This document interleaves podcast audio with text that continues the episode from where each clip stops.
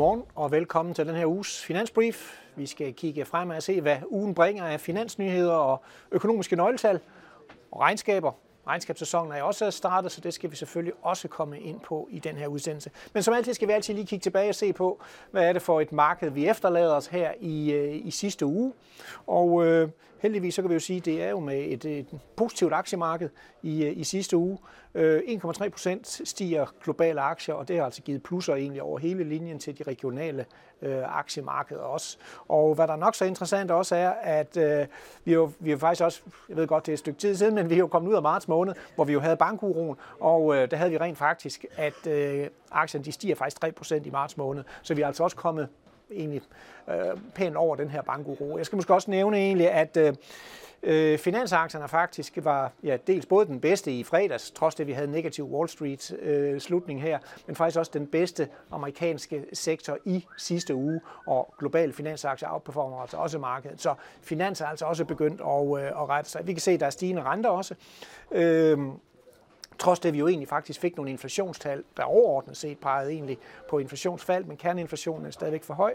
Og så kan vi så se, at vi også havde et lille fald i, i dollaren og en lille stigning i olien. Øhm, men lad os vende os mod den her uge, og, og en af de ting, der selvfølgelig er i fokus, det er selvfølgelig regnskabssæsonen, der nu er skudt i gang i fredags. Der fik vi nogle af de store bankregnskaber, og de var egentlig gode bankregnskaberne. Og, og der har jo været meget, kan man sige, sådan lidt dommerdagsstemning omkring finansaktierne, og, og, og de regnskaber, vi fik i fredags, viste egentlig, egentlig rimelig gode fundamentaler, øh, så, så de blæser øh, i hvert fald efter i min vurdering, noget af den her dommedagsstemning væk fra finansaktierne. At det rent faktisk ud som om, at de klarer sig øh, bedre med de øh, øh finansregnskaber, der er kommet.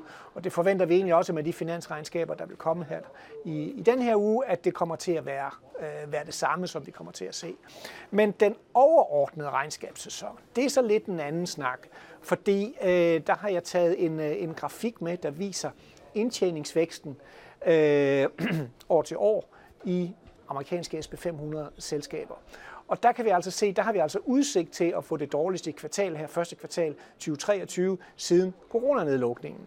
Øh, der er udsigt til, at regnskaberne skal falde her, øh, eller indtjeningen skal falde de her 6-8 procent. Og øh, det er selvfølgelig også, kan man sige, nu begynder den her skal man sige, dels normaliseringen efter coronaboomet, men selvfølgelig også, at der begynder at være lidt effekter af de høje renter på den økonomiske aktivitet. Den begynder altså at sætte sig i, øh, i øh, regnskaberne. Og det øh, kan man sige, selvfølgelig sige, har markedet indstillet sig på, at det bliver en lidt svag regnskabssæson, og derfor er der selvfølgelig altid mulighed for at overraske. Men, men, men øh, vi må så også bare sige, at der er, der er lidt mere pres på, end, end der måske plejer at være. Og øh, selvom markedet jo egentlig ofte er positivt, og egentlig siger, at det skal nok vende det her, når det er nok det værste, vi ser her i første kvartal, så øh, er der stadigvæk nogle, nogle modvinde, hvad det, øh, hvad det angår. En af problemerne, det er faktisk profitmargin. Altså hvor meget øh, indtjening kan man lave ud af et givet salg. Det er jo profitmargin. Den er altså under pres i øjeblikket. Det er jo ikke fordi, at selskaberne ikke kan sælge noget. Vi kan simpelthen ikke generere nok indtjening ud af det givende salg, og det viser grafen her egentlig, hvor vi egentlig har profitmargin. Det er den grønne her, også holdt op imod øh, producentpriserne, som er på vej ned. Og det, der selvfølgelig også rammer nogle af virksomhederne, det er det, at de har jo nogle, nogle faste omkostninger og det betød, at da inflationen kørte op, jamen der havde de egentlig en stigning i deres profitmargin, fordi de faste omkostninger ikke behøvede at blive øget. Men de faste omkostninger, øh, jamen de er så svære at reducere i, i en situation nu, hvor virksomhederne ikke kan få helt så meget for deres varer. Man kan sige, at inflationen er jo på vej nedad, og det er så altså det, der kommer til at ramme virksomhedernes indtjening.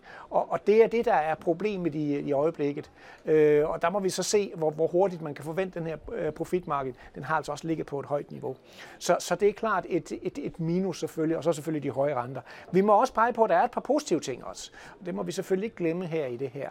Og, og et par af faktorerne har jeg egentlig prøvet at liste op her med, med, med billeder her. For det første, så skærer virksomhederne i omkostninger ret kraftigt. Øh, det kan vi se rundt omkring. Specielt tech-virksomheder har jo øh, været, været hurtigt til at fyre.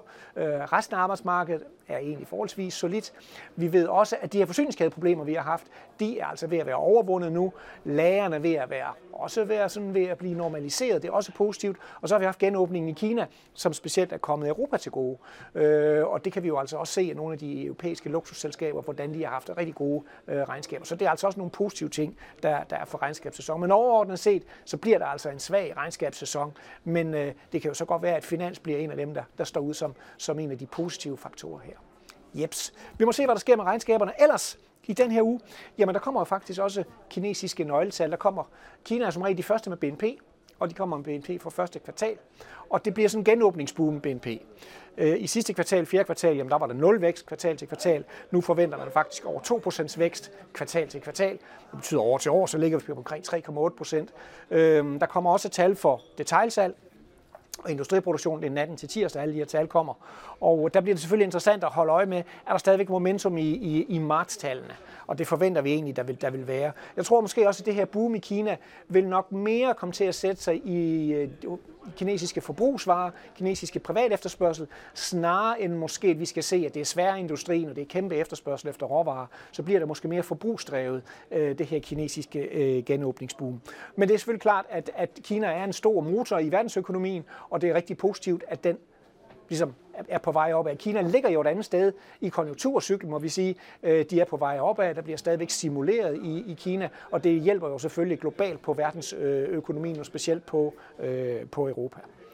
Endelig i den her uge, hvor der vil være fokus på, jamen så også de europæiske PMI'er, det er jo de her konjunkturbarometre, hvor vi får de første bud på, hvad sker der i april på den økonomiske aktivitetsfront. Og øh, der må vi jo sige, at der er lidt den her tvedeling, at serviceindustrien egentlig ser ud til at klare sig bedre, der ligger vi over 50, mens fremstillingsindustrien ligger altså under, under 50. Selvfølgelig er Europa blevet hjulpet lidt af lavere energipriser, Kina genåbning, men der er jo stadigvæk også pres på fra de, fra de højere renter, så der er sådan flere kræfter, der kommer til at kæmpe mod hinanden. Så det bliver måske lidt en dans på stedet for de øh, europæiske PMI'er her. Og skal vi måske også nævne lige her til sidst, der er en del fedttaler, øh, der skal ud selvfølgelig, for der er selvfølgelig stadigvæk fokus på pengepolitikken også, og hvor meget Øh, renten den skal stramme, så det vil også være en af de ting, man, man holder øje med. Ja, så det bliver, der bliver rigeligt at holde øje med i den her finansuge, men nu ved du i hvert fald, hvad du skal holde øje med. Tak fordi du kiggede med.